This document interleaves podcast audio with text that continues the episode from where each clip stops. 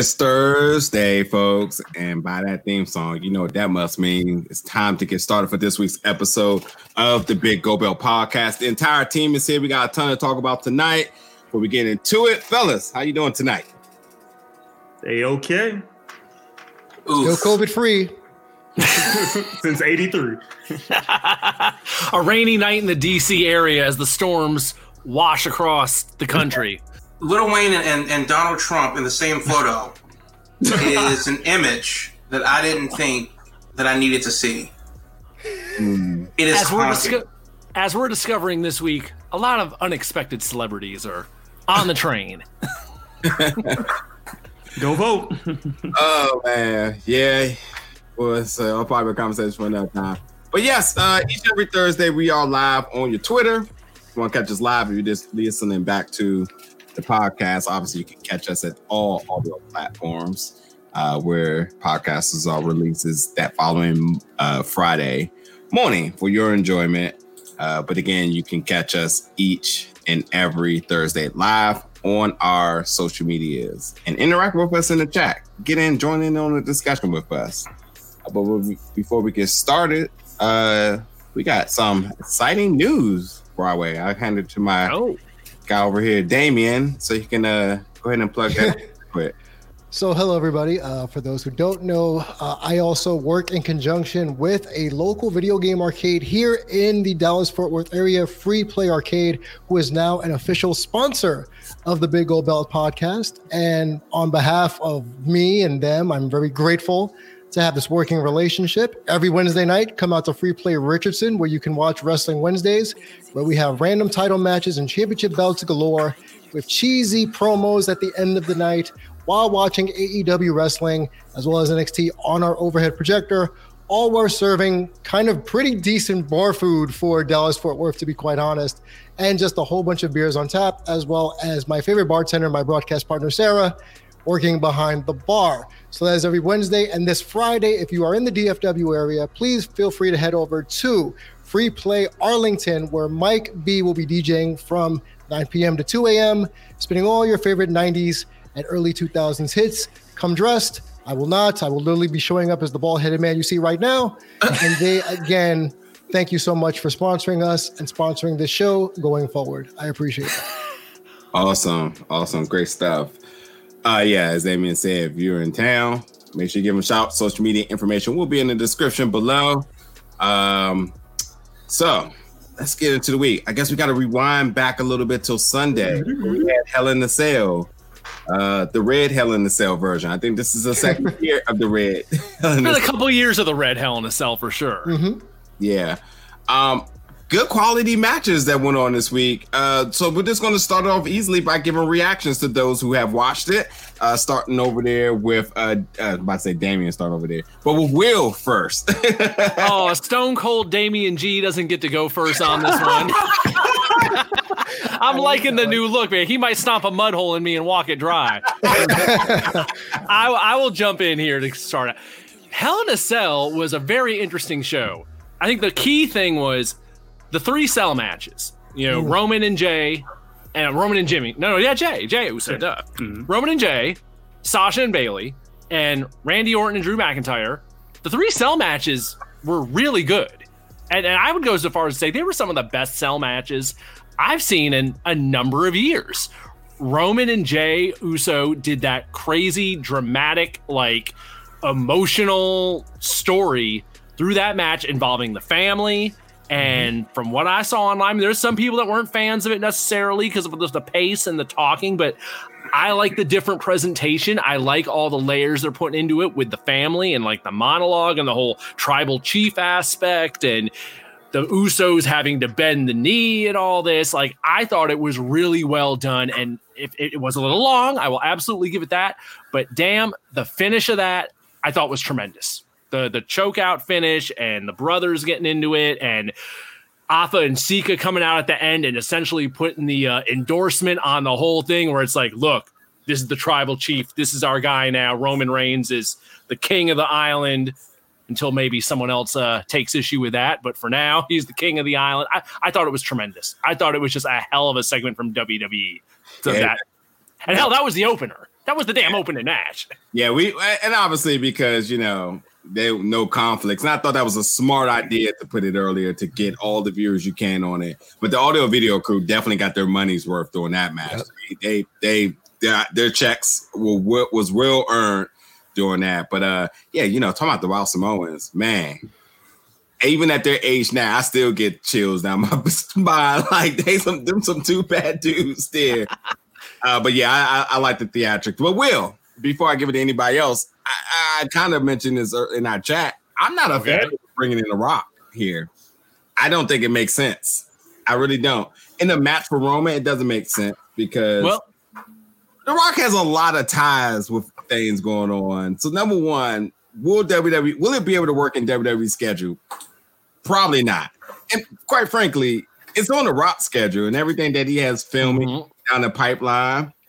I just don't see it happening. And then you want to bring him back to work Roman, and you can't have him win because it's going to clearly be for a title, and you clearly not going to bring him back, and you clearly are not going to have him lose here. Like it just wouldn't make sense when you bring him back. You know, somebody of that celebrity, you bring him back, especially if he's going to. It's definitely to be some form of cross promoting going on.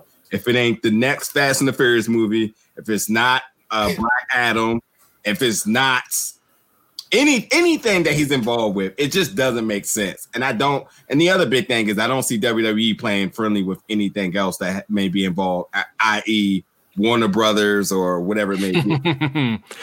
the tangled webs that could possibly be weaved with the rock there. Yeah, it, it gets interesting. And that's obviously down the road. It ain't going to be happening anytime soon. Who knows if it would even happen in a situation where there aren't fans, or at least minimal fans involved. But if that's an inevitable destination, there's a ways to get there. There's a lot of mileage in this tribal mm-hmm. chief Roman Reigns, and they clearly they clearly want to plant the seeds to it with the whole idea of he's the head of the table now. But like you said, it comes down to if it's going to happen, it's up to The Rock. He's holding all the cards on that. If he don't want to do it, it won't happen. It's all on him.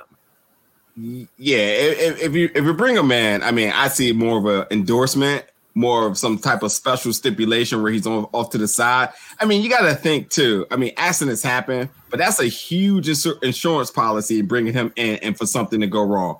Could you imagine by some freak accident? I mean, you remember Triple H pulled that hammy and his whole whatever was was completely bruised out of nothing. Mm-hmm.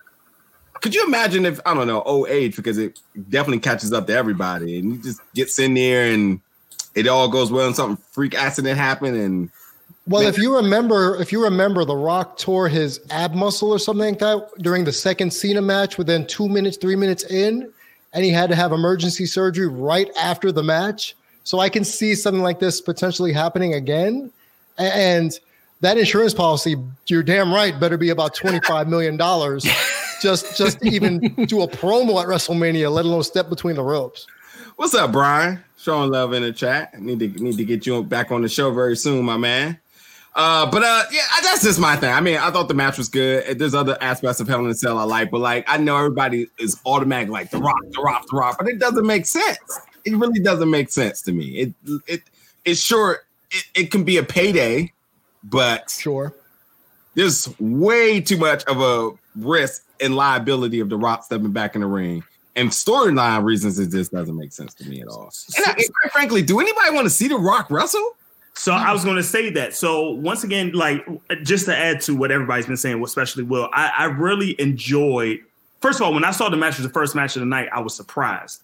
But mm-hmm. then when I saw how it flowed, I thought it made sense being the first match of the night because I think, and once again, I know Jamal, me and you talk about this all the time about how we do storytelling versus action, but I'm a huge storytelling guy in the ring to me, I thought this was probably the best storytelling that took sequence from TV on SmackDown to a B level pay per view that meant something and you were in it the whole time. And I think that's probably the first time I had that in about 10 years, I would say, and just looking at WWE television. The match itself, granted, the action wasn't the cleanest or the best, but the storytelling throughout that told the story was the biggest thing. And when you think about it's October now, about to be November 1st on Sunday you have two months where you can build something up to the Royal Rumble that even if The Rock does not wrestle, he can still be a big mouthpiece within this storytelling that could bring somebody either up and coming that's part of his family line or make a connection that somebody that's surprising to fill that circle where his mouthpiece can be the perfect segment.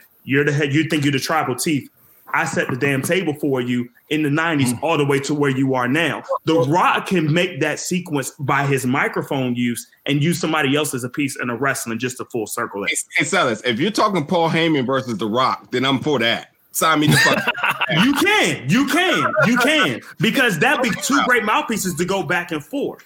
Oh and, yeah, I I like that. I've been wanting. I've been I've been thinking for the longest. Like when at some point are they going to realize that Samoa Joe Good point, Brian. Good point, Brian. Yeah. Brian bringing in the ideas. Segue. That's a perfect segue to bring him back in the ring. Make him a surprise entry on the Royal Rumble. Oh man. Oh man. Um, yes. Any other thoughts on the sale for the night? to, to, to, to, switch it up real quick, so I think we, I don't want to overlook the ladies. I think the other big standout, of course, was Sasha and Bayley. Sasha and Bayley killed it, and Lord knows they've had great matches in the past. And going into it, I was definitely thinking, okay, this I don't know if this is going to live up to what they've done before. The Hell in a Cell can be kind of weird sometimes with the ladies involved because as far as like how much weapon stuff they can be allowed to do, but damned if they didn't kill it. I thought it was a great like cherry on top of the story they've been telling with them since like the spring of just tying everything together mm-hmm. and bringing it back to the folding chair and tapping her out and just uh, I thought I, of all their matches, I'll still put the Brooklyn match first, but I'll put Hell in a Cell second ahead of Iron Man. I I love the Hell in a Cell match. I was very into. That's it. tough. That's tough, Will. That's a tough call. Uh, I, just, I just want to redirect two things real quick. Will, I know you I, after we, you know, at some point we're going to transition from Hell in a Cell, and I know how much you want to talk about Randall Orton. So just don't forget that Randall Keith Orton. Yeah, and and Sellers, I know how bad you want to talk about the Miz. oh, stop it! Stop it! The M on the microphone is going to be the best thing in, on Raw for the next couple of weeks. oh man, solid pay per view up and down the board. Um, I know Jamal didn't watch on Cell, so if you if anybody's wondering about why Jamal has no comments here, just, just know that we know each other more than you know us. what I, what I'm going to say before we transition really quick is just for a lot of people who say wrestling is a soap opera, this pay per view provided a lot of soap opera elements. Indeed, yes. To, to, to your point, Celis, yep. that blended all the television programming in like some Telemundo, what's gonna happen next routine, you know, yes. shock Spanish face. Yes. And yet it still leaves you wanting to see the next episode now. It's almost Absolutely. like Dragon Ball Z, where it's like, well, tune in next time. Well, now I actually do want to see where Bayley and Sasha go from here. I do want to see what happens in the in the Uso Reigns dynasty Samoan thing because if you would have asked me three months ago, four months ago, that I'd want to see the Usos have a civil war with Roman Reigns and the whole family, I would have said you were crazy and I didn't want to watch it. Right. Why do I stay in now on Fridays to watch it before going out? Because I'm invested and I want to see it. So kudos to the writers of WWE for finally blending in all the elements of sports entertainment with good in-ring action. So thank 100%. you so far for this. Yeah, yeah. Okay, let's move forward with the week. Or should we talk a little bit about some news stuff? Which way should we go with this here? Some news stuff? Go with news. News, news not news. What kind of news? well, I think the first thing I, I like that, that, instantly caught my eye this week was um, well, one what we just was talking about in the chat with the Netflix thing, Vince McMahon. At some point, we have to mention that. like, I don't know what to make of that. And of course, if anybody is not uh, caught up with this, there is going to be a docu series on Netflix about Vince McMahon's life. Uh, didn't one y'all read it thoroughly? I think you said you you you uh you did well. Yeah, well, what we know so far, it was just announced a couple hours ago during the uh, earnings call for the third quarter that WWE had this afternoon, and they announced that uh, Bill Simmons, is going to be doing a docu series on Netflix concerning Vince McMahon. It's going to be multiple parts. They're not expecting it till 2022. The director of it is the guy who did the Fyre Festival doc on Netflix that was very big. a No, no, what, no. Maybe a year ago or so. I forgot because there was one on Hulu and there was one on Netflix. I don't Yeah, know. there were which- two. There were two. Okay. Okay. One of them. Either way, it was one of them. But I mean, that was a big thing when it happened. So I think the interesting part is there's some major players involved with this. And, and also it being on Netflix and not a WWE production. So Yes. that that raises my eyebrows because I've obviously WWE's approving of it. They're signing off on it, but there's also enough clout involved from the outside that I don't think they're going to be able to just like get their way on everything. There's going to have to be some legitimacy to it. I would hope, given. I mean, you got names like Bill Simmons and like this Fyre Festival dude, who Lord knows the Fyre Festival doc was just insane as far as like just not holding anything back. Yeah. So Lord I'm knows that- curious. Hey, wait, wait till you hear the first testimony of what Vince McMahon made somebody do. exactly. So who knows? I mean, it's gonna be it's gonna be a long time before it happens, but we just found out Um, about it today. But I'm definitely uh curious to hear more. But should put we be surprised? Should we be surprised though? Because Vince has used ESPN to put his doc- mm-hmm. documentaries. He's used his own product using the network. The only place he really hasn't done that could be across a major people, major streams, would be Netflix. I mean, he's even done TV as cable TV with NBC and everything with the XFL and and putting some some live WrestleMania stuff or whatever on TV now. Now he's going to use Netflix. And in a way, we really haven't seen a T- TVMA version of a WWE production that really digs deep of what goes behind the doors that Vince McMahon does. And I think this could be a really good avenue to really open the walls. I mean, Vince McMahon is in the 70s now, so like literally at this point, he doesn't care what happens now because his legacy is going to be passed on now. So I'm hoping that this could be a way that all right, he goes out with a bang saying, "Okay, I'm done with this business. I'm done. I'm getting over this.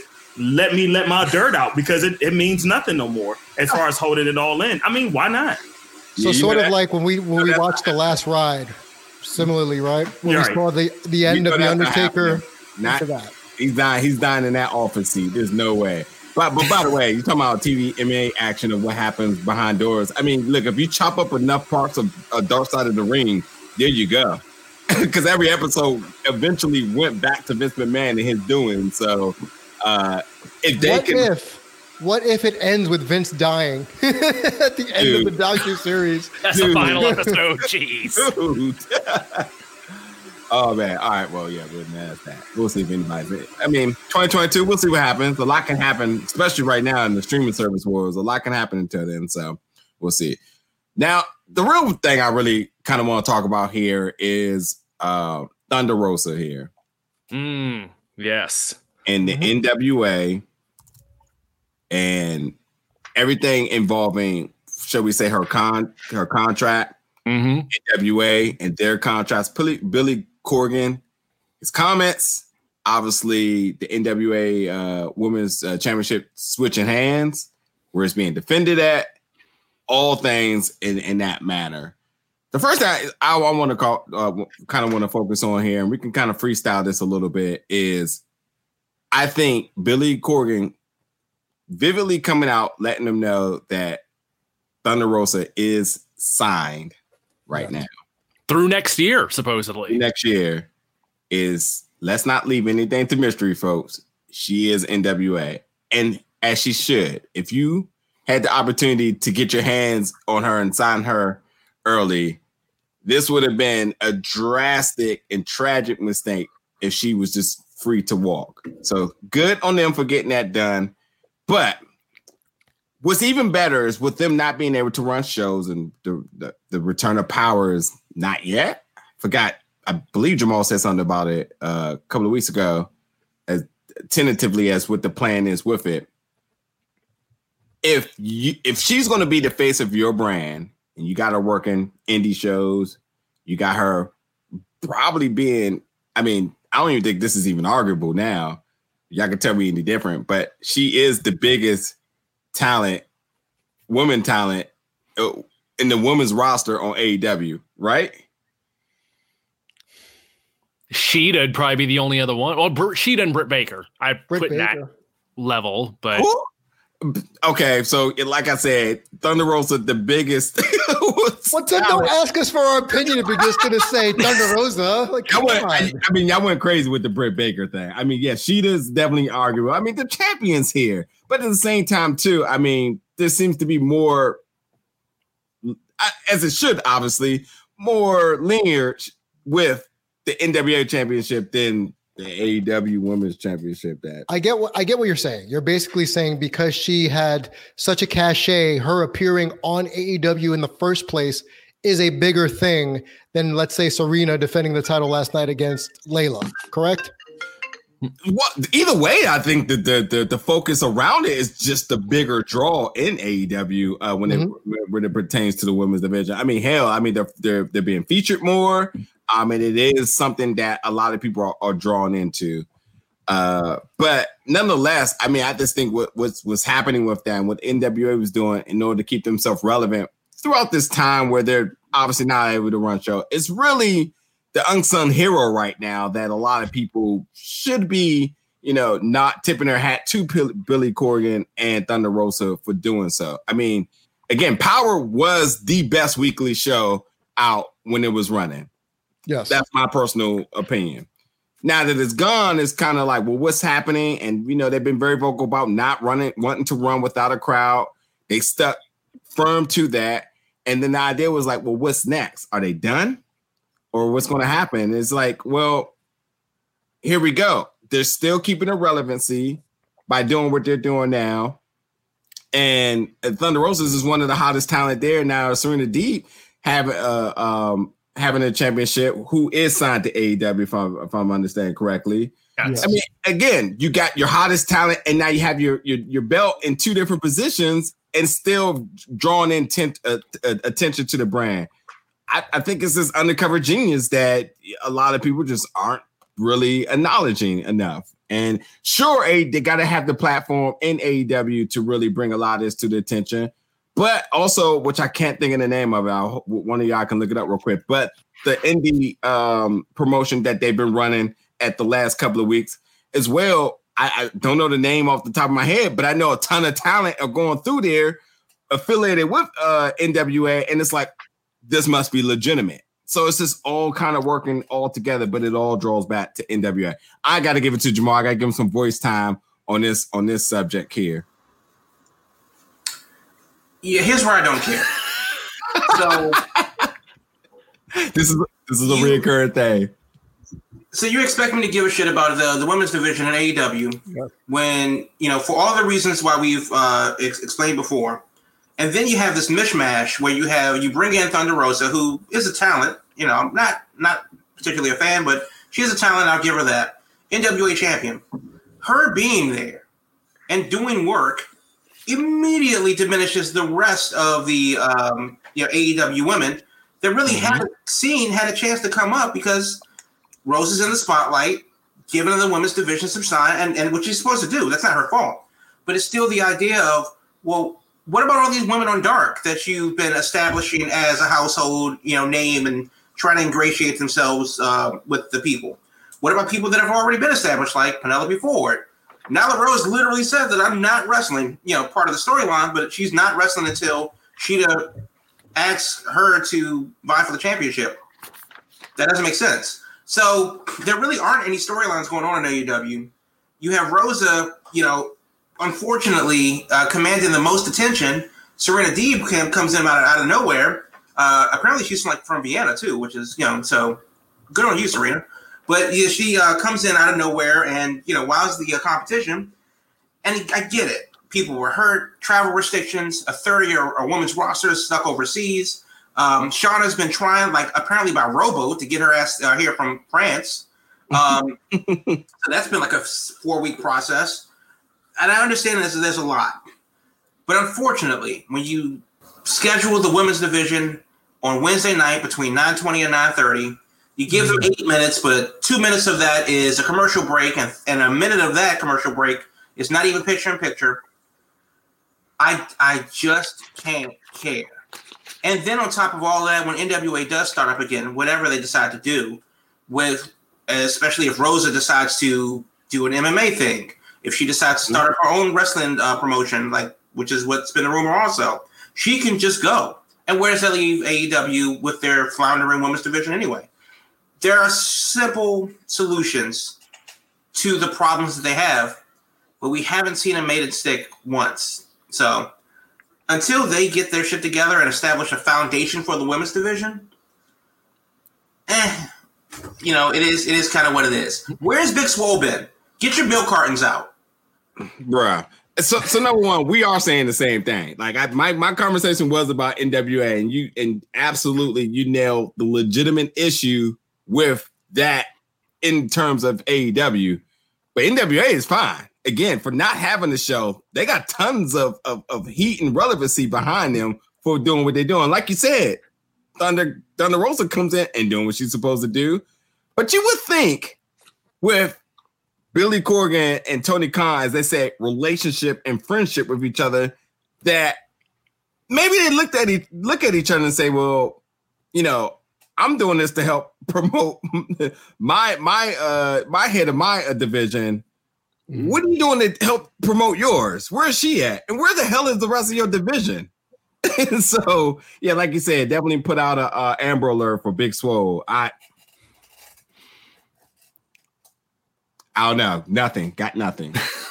no, it's it's really strange. I mean, we talked about it in our old chat this week that like the amount of time being spent on the NWA women's title on AEW programming is just really odd when you think about it because it's taking time away, like Jamal said, from the core AEW roster. Hell, from from the AEW talent that from from the AEW champion. Shida wrestled on Dark this week. The NWA mm-hmm. Women's Champion, she was on Dynamite. So it's like you even have your own champion wrestling on the B show on YouTube and putting the uh, yes, a 20 year talent that is now the NWA Women's Champion, but still you're featuring this other company's title on your main show. It's odd decision making.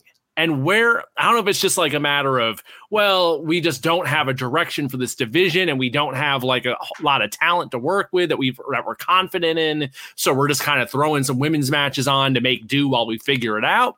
Maybe it's as simple as that. But the Thunder Rosa situation, I mean, it Lord knows everyone started speculating, okay, she dropped the title, she must be going somewhere.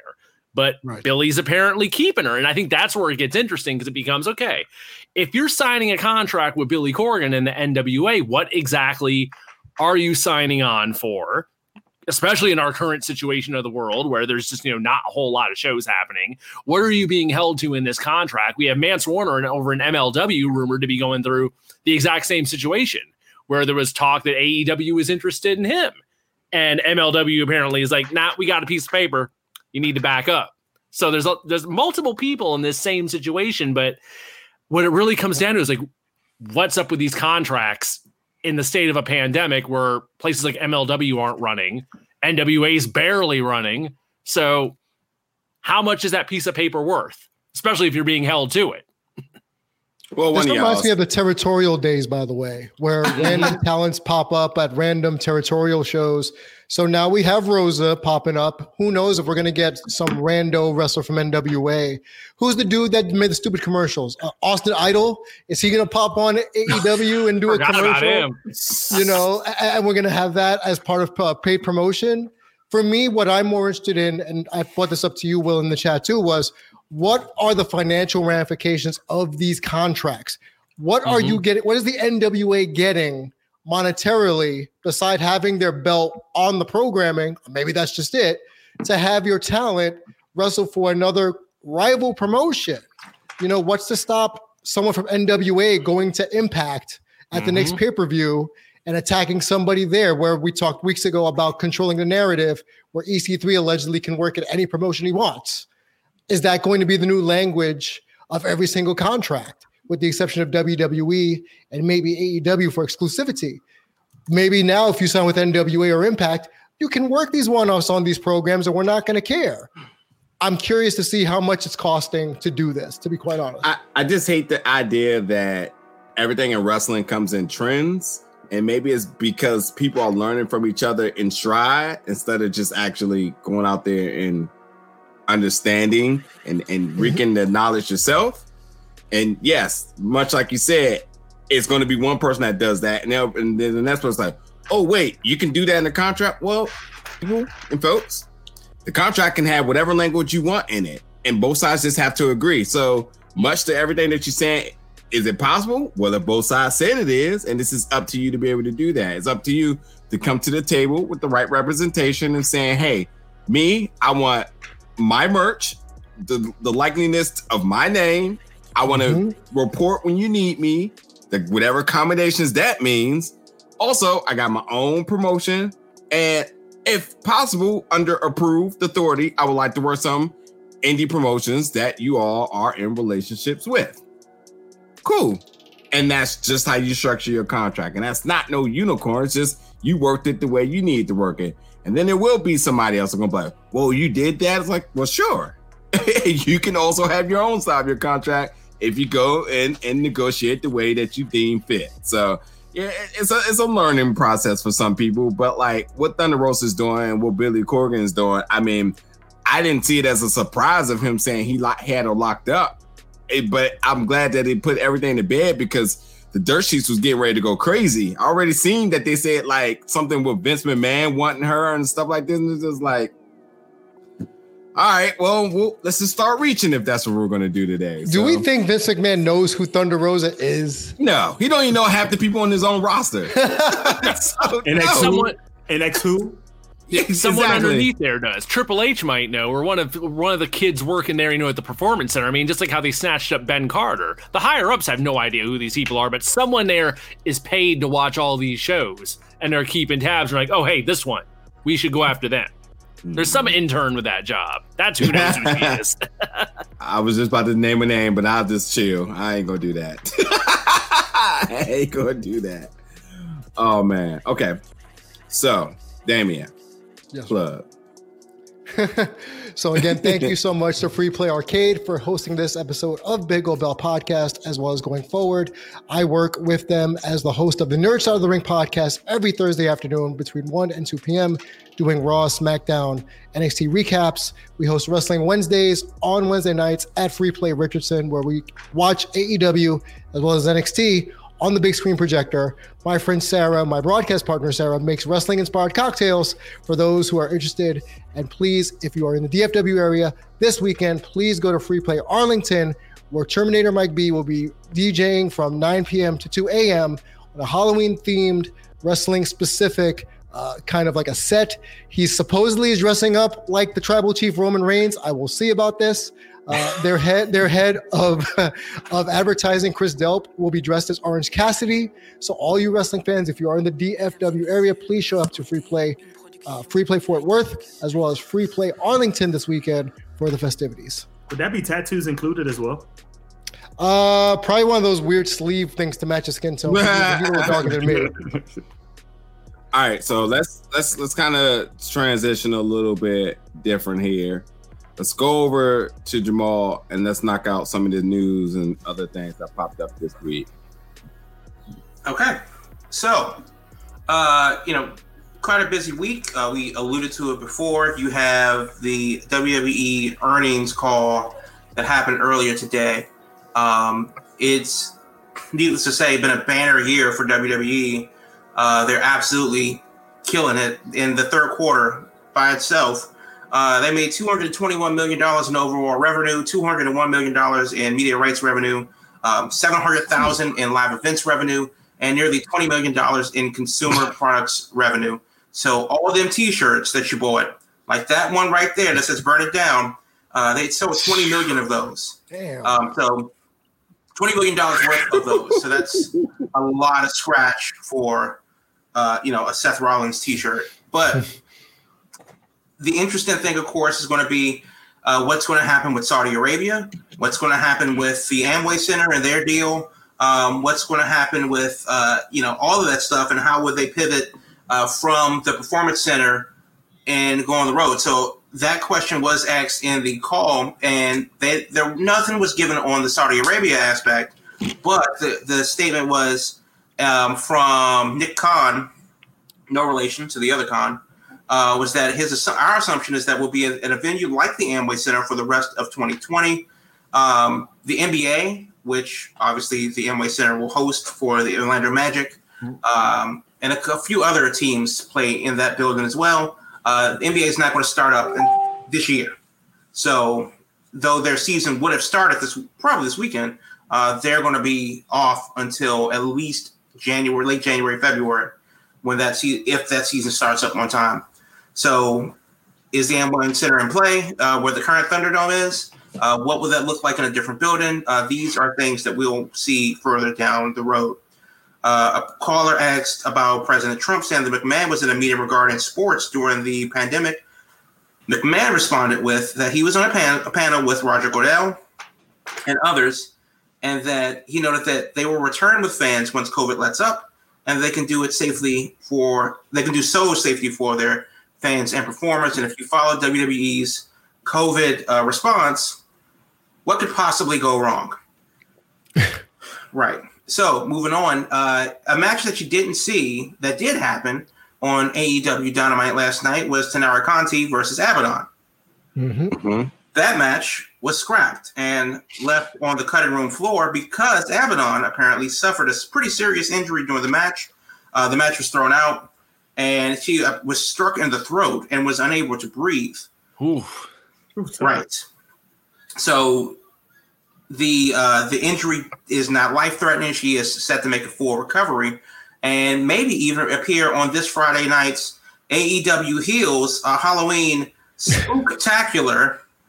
so, oh no. Okay.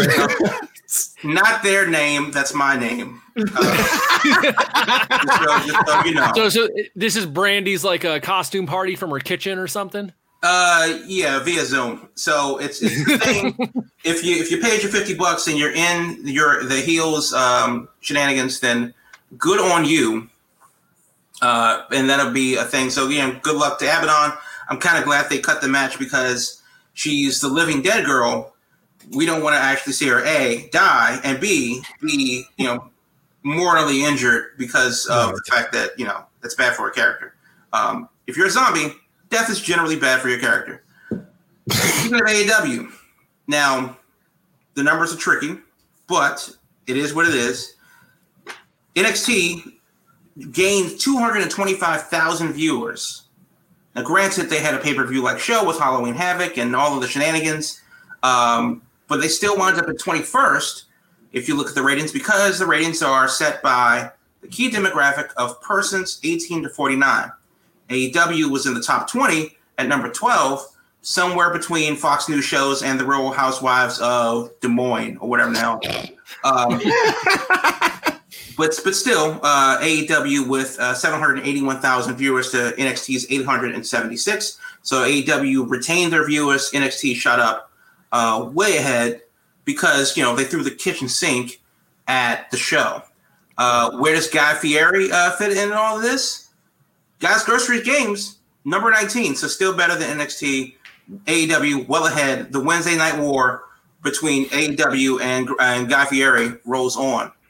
In Japan, Wrestle Kingdom will happen over two. Uh, Wrestle Kingdom will happen over two nights, January 4th and January 5th. Both shows last year drew 40,000 for day one and 30,000 for day two, they, of course, are uh, take place from the Tokyo Dome. This year, well, it's going to look a little bit different. Obviously, even in Japan, though they are in a different COVID situation than the U.S. and other countries in the world, both nights of Wrestle Kingdom will be capped at twenty thousand people. Now, I bring this up because this is exactly what I said that they should do with SummerSlam. Uh, move it from the Performance Center to Tropicana Field that's a 35,000 seat building. You can social distance the hell out of it because you can actually use the playing field as seating, as you do, mm-hmm. as they did with the Royal Rumble out there in Phoenix last year. Um, and I'm not saying that you have to fill the joint, but 20,000 people out of 40,000 seats is a, a, a, real possibility. And even if they slim that down to 15 or so thousand, uh, that's still a pretty good damn number for one of your bigger pay per views. I'm not saying that, you know, depending on where they want to have it, depending on what the country's doing, this may be even a non-starter as the uh, the country's COVID cases are ramping back up. But the bottom line is, is that the Royal Rumble is in about three months. and it would be cool to see WWE pull off a bigger, socially distanced, well placed event.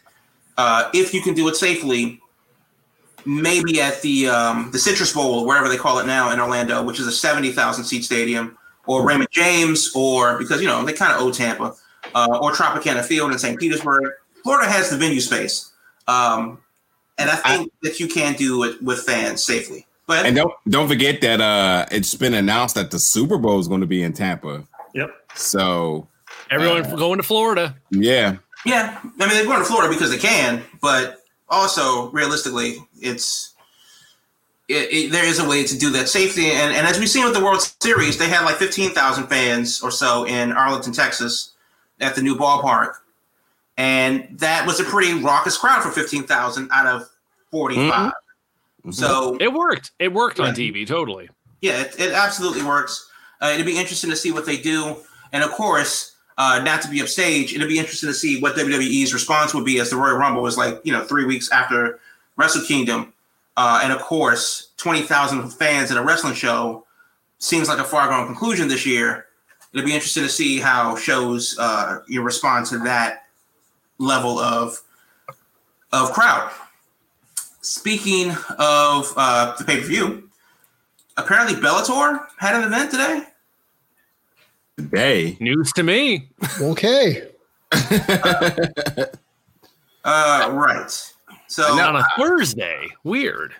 Yeah, I don't, I didn't, I don't know what Bellator is. Uh, I just learned of this like maybe two hours ago. And the reason why we even bringing it up is because uh, Jake Hager uh, fought at Bellator 250, which is why he wasn't available for Dynamite, and also it was taped. But uh, he wasn't available for Dynamite because he was training for his big match against the fearsome Brandon Calton. yeah, I mean, okay. you know, cower in fear because Brandon's on his way. But either way, um, apparently it was uh, they have a three judge setup, and uh, T- Hager took it two to one um, as he improves to three and zero oh in his MMA career. Career. How much did Tony Khan pay whoever runs Bellator to uh, you know to put Hager over? Yeah. the reason why I bring that up is because if you've seen Hager at the end yeah. of the uh, at the end of the match. He is beat. I'm looking at it right now. He, he didn't look like he won. Yeah. yeah. So Jake Hager's face looked like taco meat at the end of the fight, but somehow he won. You know, very close in points. Uh, well, well, and again, if you if if you're listening, you have no clue who Tony Khan is. You look uh, immediately down at uh, Jake Hager's shorts. You're like sponsorship, huh? Yeah. Start connecting the dots here. You're like, oh, yes. hmm, okay. and look, man, the combat sports, man, with the, with the right money behind it, a lot of things can happen. So, truth. And not to say he's not a fighter, but I'm just saying, I didn't see the fight, but by the looks of it, uh, that looks like that one could have got pretty interesting. So, yep. Um, so, also, speaking of pretty interesting, uh, we've been talking about it over the past uh, couple months, it seems, for now, that what will WWE and third party relationships work with their talent? Well, it seems that AJ Styles, Mia Yim, and a few others that I don't really know of are done with Twitch. Mm. Uh, Mia oh. Yim, yeah, Mia Yim posted uh, a thing uh, basically saying, hey, the stream is on pause don't know when I'll allow, be allowed back up. This isn't goodbye. This is see you later. When I get more news, I'll let you all know. Thanks for every thanks everyone for helping me get through these past few months. And I hope to bring joy back to you guys when the stream is back up and running. Thank you. Um, I don't know who Brennan Williams is, but apparently he's a WWE person. And he says, unfortunately, uh, for the time being, we'll be on a hiatus for further notice. Um, Aleister Black and Zelina Vega uh, they said on in, in like a Discord chat, we ask that you please continue on as normal and avoid further discussion at this time. Any further information on the situation will be addressed by Tom and Thea personally when the time is ready. We also ask that you do not repeatedly ask them on their status and allow them to provide an update on their on their own time. I'm going to assume that's like a mod in their Discord saying like, okay, we, we know what you know, calm down. Mm. Um, and Antonio Cesaro he uh, said on his uh, basically had a big sign off on his last stream where he was like, "Hey, uh, this is a goodbye. Uh, this is see you down the road." So uh, they're all bowing out. I didn't see what AJ Styles said on his last stream because why would I watch AJ Styles do anything? But it's um, it seems that the hammer is dropping. Uh, hammer is dropping there. If I'm not mistaken, Paige was uh, streaming not too long ago. I'm about to see if she's still streaming well, now. Paige, uh, Adam Cole, um, uh, Yep. what's his name? Pa- uh, Paige is currently streaming the football game. Yeah, uh, Hmm. Xavier Woods. Uh, they all have streams that I know of. Um, I can't think of anyone else within WWE. Oh, Mike Rome, uh, if he still works there, you know, he he has a stream. So it'd be interesting to see how. Um, Is how is this the is this the thing to watch Paige watch football? Are her? I mean- mm, never mind. I was going to ask. Are they within view? Is my question. I mean, Nah, to I'm be out. fair, you know, depending on how much she knows of football, it could be fun for the laughs. Uh, realistically, I don't think you're watching Paige for if you're watching football. I mean, I don't think you're watching football if you're watching Paige watch football. Right. Yeah, unless you're doing it for the for the laughs of like you said, like the whole the whole foreign aspect of cute foreign girl watching football she doesn't understand and Well, yeah, I mean, Oh, that sounds like a title of, of something. Yeah, yeah. but So I absolutely mean, does. That, that's a category. oh, it's, it's, it's definitely a category. Um, Jesus. All right, Joel. Well, that that's gonna do it for tonight. We're going to go watch football right now. Yeah, So, yeah, on the yeah. couch and watch it too. so you say I, we, that's not a collective thing. That's also a category. oh, oh, well, first of all, if we're talking about the collective, then everybody needs to get tested. Oh, absolutely. oh my god. So, you got the uh, extra strength COVID at the collective. Everybody can be like, what the hell are we talking about? Um, so there are a couple things uh, happening around the wrestling world. Of course, uh, Ring of Honor uh, continues on this week. Uh, Yeah. Friday Night SmackDown will have the aftermath of Hell in a Cell, Oh, uh, really including really quick What? at the, R- the ROH, the, the the the championship match is set for the this pure- weekend. Yeah, that is going to be Jonathan Gresham and and Tracy Hot Sauce Williams. I'm Yes. sorry, I've definitely seen these two work in the past, and if you haven't, Mhm. I, I know there's a lot of respect behind Gresham, but just in case you're not hip to Tracy Hot Sauce Williams, this this right here, even thus far in the tournament, if you still have been sli- uh, sleeping on him, who's pulled out upset over um, well, I can't even think of his name right now. Golly, the the other big face of ROH. Why is his name slipping out my Jay head? Lethal. Jay Jay Lethal. Lethal. Thank you, thank you, thank you, thank you. Um, this is gonna be a banger. Just wanted to take a second to make sure that like you definitely turn in for this one th- this weekend, and then I think we can watch it. um, Is Saturday night at 10 o'clock if you are in Baltimore. Um, Sunday morning at whenever the fuck o'clock if uh, if you're in DC, and I know other places around the country are somewhere between Saturday night at 10 o'clock and Sunday at midnight Yeah, as well. And our the ROH website will post it Monday at seven o'clock is when they do the live stream deal, and it'll be on ROH.com all week. So yeah, it's gonna. I'm very excited. I'm. They teased Lethal and Gresham as the final so hard from the Mhm. beginning that I'm so glad they didn't go with that, and they gave us a curveball. Tracy Williams and Gresham is going to be a hell of a match to crown the Pure Championship again. Very excited about it. Yeah, Yep. Yeah. Uh, so that's happening this weekend. Friday Night SmackDown with the aftermath of Hell in a Cell is this weekend. Uh, 205 Live uh, is happening. Uh, apparently, it's episode 201 of 205 Live. And I swear to God, if they don't do a big thing for episode 205 of 205 Live, then that's a that's that's money down the drain right there. Uh, WXW is having their Catch Grand Prix 2020. Uh, that's uh, a big tournament in, in Germany. Um, and finally, the Department of Health and Human Services in the U.S. was planning on putting a, together a PSA campaign uh, to get the word out about coronavirus. So they uh, wanted to get celebrities to talk about the virus, and you know, similar to any PSA, uh, say no to drugs. Here's the truth about smoking. Uh, you know, thick thighs saves lives. All of these things that they uh, you have people speak out for. The more you know. of people that uh, were are thought of. There's a list, and it's a 34 page list that I'm looking at of names of people with a little notes about them. Uh, apparently, they've reached out to everyone on this list. Some people, like Guy Fieri, apparently has declined because he's overcommitted. I mean, honestly, Guy, you're really that busy. But there are some other people. Uh, Betty White has declined. Um, uh, Kirstie Alley has declined. I don't know why. She could use the work. Uh, Drew Barrymore has declined. Hugh Jackman has declined. Uh, Trevor Noah has declined, and, and so on.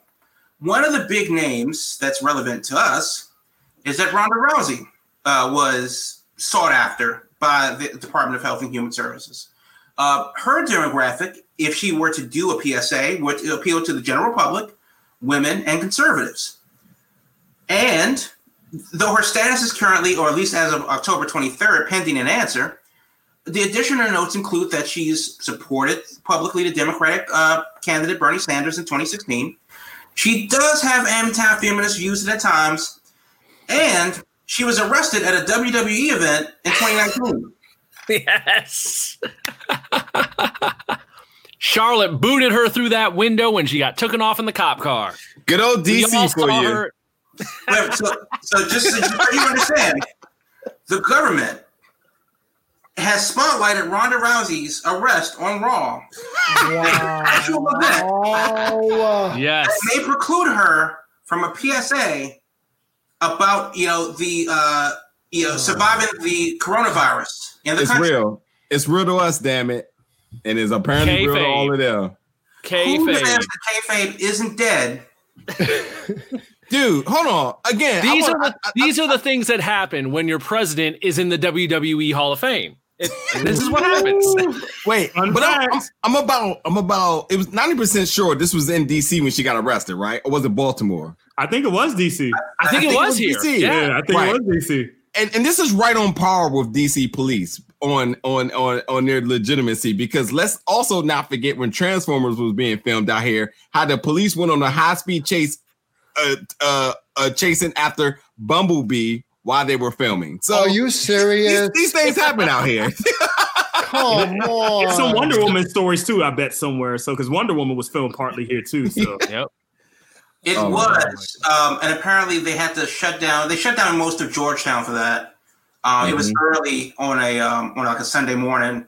Uh, same deal when they were filming uh, Captain America on the Woodrow Wilson, I know they shot something Uh, there no, too. um, uh, maybe Civil War, the second one, whatever the second one was was. Winter Civil War? Soldier. Winter Uh, Winter Soldier. Soldier. Oh, Winter yeah, Soldier, that's yeah, right. you're Yeah. right. Yeah. Um, yeah, they filmed that here too. But the bottom line is, is that yeah, uh, the the Trump government uh, through the Health and Human Services Department uh, may leave out Ronda Rousey.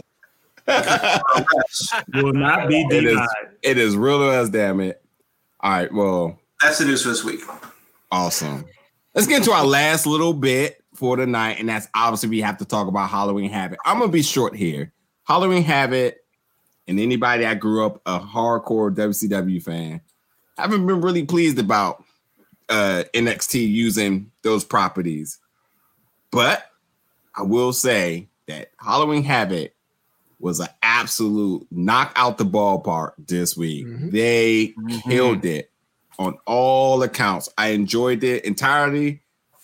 It I was able to, I mean, obviously differentiate between my love for WCW Halloween Havoc and what NXT did, but I thought it was still fun and creative and, and in their own way.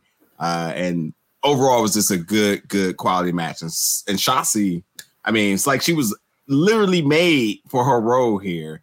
And it's just good to kind of see how they're utilizing her charisma and uh and, and just her enthusiasm and energy in a way that just really brought another layer to it. Uh this was absolutely you know, we always talk about pay-per-view quality uh theme shows for uh through their weekly televised show. This felt all bits of a pay-per-view quality show. Much bigger than WrestleMania of this year. Not even a question. so I enjoyed it for what it was worth. Um, I definitely thought they did a really good job, and I'll definitely give it over to you all so everybody can get their last little tidbits and Go ahead, Silas. tonight. I, I'm gonna be short on mine too. Um, I just like you said, two chains. I'll just I'll just put a shout out to Io Shirai. I, I I think Mm. I have more respect for her than I really didn't even realize of how great a performer she is. Um, because, like, granted, I've seen her, I've seen her matches, but I never was a huge fan. But looking at that match with Candice LeRae, that match was was was outstanding for not just women, just wrestlers in general. Um, and and I really thought at some point that Candice LeRae died in, in the ring. Uh, well, not in the ring; it was outside the ring when she fell into the but that's or tables. That that's that's a different story. But I, I really have a respect for Io Shirai, and I really hope whenever her time is to come up to the main roster, whether it's Raw or SmackDown, that WWE finally figures out a way that when you have all these NXT wrestlers, they are talented. Let them go in the ring. I know you're built on drama. I know you built on storyline, but let them show the talent that they have in the ring and why you brought them into this business anyway. Wrestling comes before entertainment. Let's make sure we spotlight the wrestling that they can do. Uh, and I was just impressed with her performance uh, for the night that bump that uh, Candice took at the end Ooh. through that tape, the, the ladder wasn't even yeah, a table. Yeah, ladder, yeah, ladder, right, right, right, right. I, I hope her knees are okay because yeah. that looked rough as could be. I'm going to quickly echo what Two James is saying because oh my god, as a long term old school WCW fan. I've been asking for those properties to be used for years. So I was very excited about Halloween Havoc, but I would also say that my expectations weren't through the roof or nothing. I was just happy to see the name being used. That show was tremendous. I would say from top to bottom, beginning to end, that was one of the best WWE shows in a long time. Easily the best NXT show of the USA Network era since they fired up on air. And hell, I put it better than a lot of the takeovers, better than heck, some of the old WCW Halloween Havocs. It was just a fun show. The matches were good, and they did that great balance of like the stuff that was like Halloween themed and throwbacks to WCW, they were there, but they didn't overwhelm the show and they were done in a fun way. And it, I ended that show and I was just like, NXT needs to be more like this on a week to week basis, where it's like a good mix of like, you got your hardcore, fun, solid wrestling action, but you're also the show isn't so damn serious that it's just serious wrestling show they mm-hmm. struck the perfect balance last night. And just if they could do that more often on a regular basis, things would get really interesting, I think, really quickly on Wednesday nights. But loved it. Loved everything about Halloween Havoc. Cannot, if you haven't watched it, go out of your way. It was a really good show. Really fun so, last night from NXT. So I can say this, like everybody's saying, it was a fun episode of NXT. The whole thing was just fun for wrestling fans, fun for people with nostalgia like myself, Will, Two James, and everybody else here. Just having Shotzi as the Dr. Frankenstein of the evening made perfect sense. Uh, she didn't perfect overstay her welcome. Role. Perfect. Didn't overstay her welcome. Did what needed to be done, especially when she came in towards the main event, which I'm looking forward to see what happens from that. Uh, whoever that weird druid is that was attacking Damian Priest and who tried to attack Io Shirai. I'm glued to see who that is. A big shout out to a guy who I can't stand most times, but yesterday I was entertained. Cameron Grimes. Yes. Are you not entertained? I can't stand him 90% of the time. But this feud with Lumis and his stupid podunk to the moon baby mindset, I'm starting to buy in. His his finisher's protected. But him running, running away from the haunted mansion or whatever, shirtless, like a weird horror movie, making his way through the dangerous NXT parking lot back into the arena to be devoured by zombies at the end of his match was the perfect way to end that creeptacular match. For as much as we hated the Wyatt Orton compound bursting in the flames match from a couple years ago, this one was a lot better this one knew what it was. It mm-hmm. it steered into the skid, and it was entertaining. And then Candice LeRae died for all of our sins last night through the ladder. uh, that bump, I know it's not on the level of her PWG super kick thumbtacks, but still entertaining nonetheless. Raquel and, and Rhea beat the oh. crap out of each other. They beat the living snot out of one another, and I loved every minute of it. So if you haven't checked out Halloween Havoc, it lived up to the name. We didn't even talk about your, your boy McAfee showing up with Jack, jacked Peter Dunne with with, with uh, one twos with another undisputed era posse going up against the original undisputed era. So Pete Dunne, he had nothing to do but work out. It showed. He came jacked. He came ready to go. I'm looking forward to see what McAfee does as the mouthpiece to all three of those dudes because they're not the most magnetic on the microphone. I'm interested in NXT again. Thank you.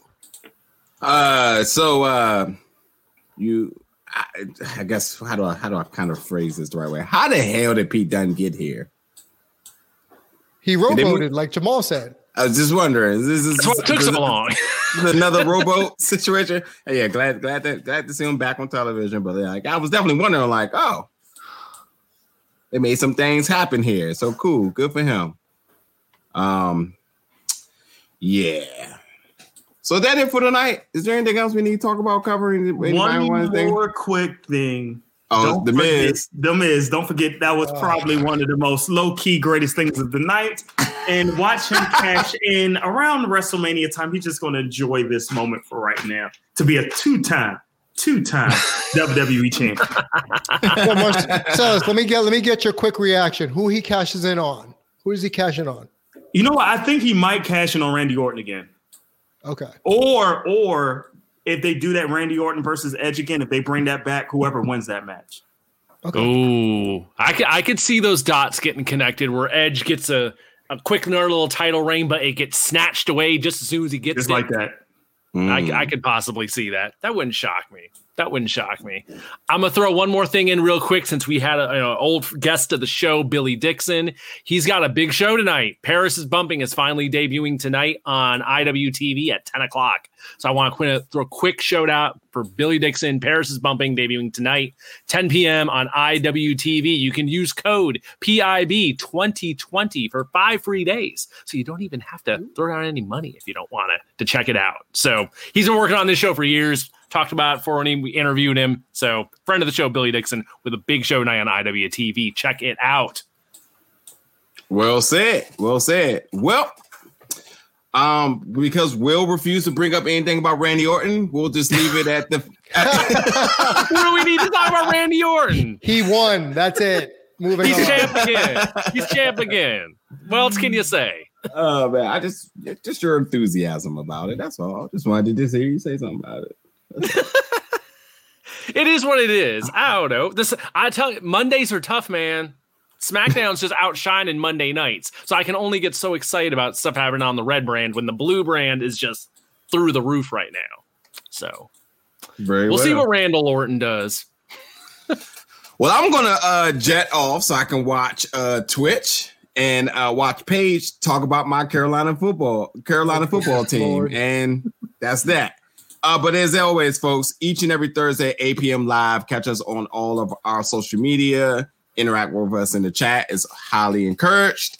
And um, of, of course, if you cannot catch us live, then you know expect to see that uh, episode dropping that following morning on all of our audio platforms. Uh, so you can listen to what we've been talking about, fussing about, rambling about each and every Thursday night. And if none of that makes sense, just step over to biggobellgroup.com uh, to keep up with all our latest episodes, news, and whatnots. So, with that being said, thank you so much, everybody, for listening for tonight. Stay safe. And although we haven't talked about COVID tonight, it's still out there. Uh, so wear the Mask mask up. Wash your hands. and be safe. We'll catch you all next Thursday. Thank you for tuning in, folks.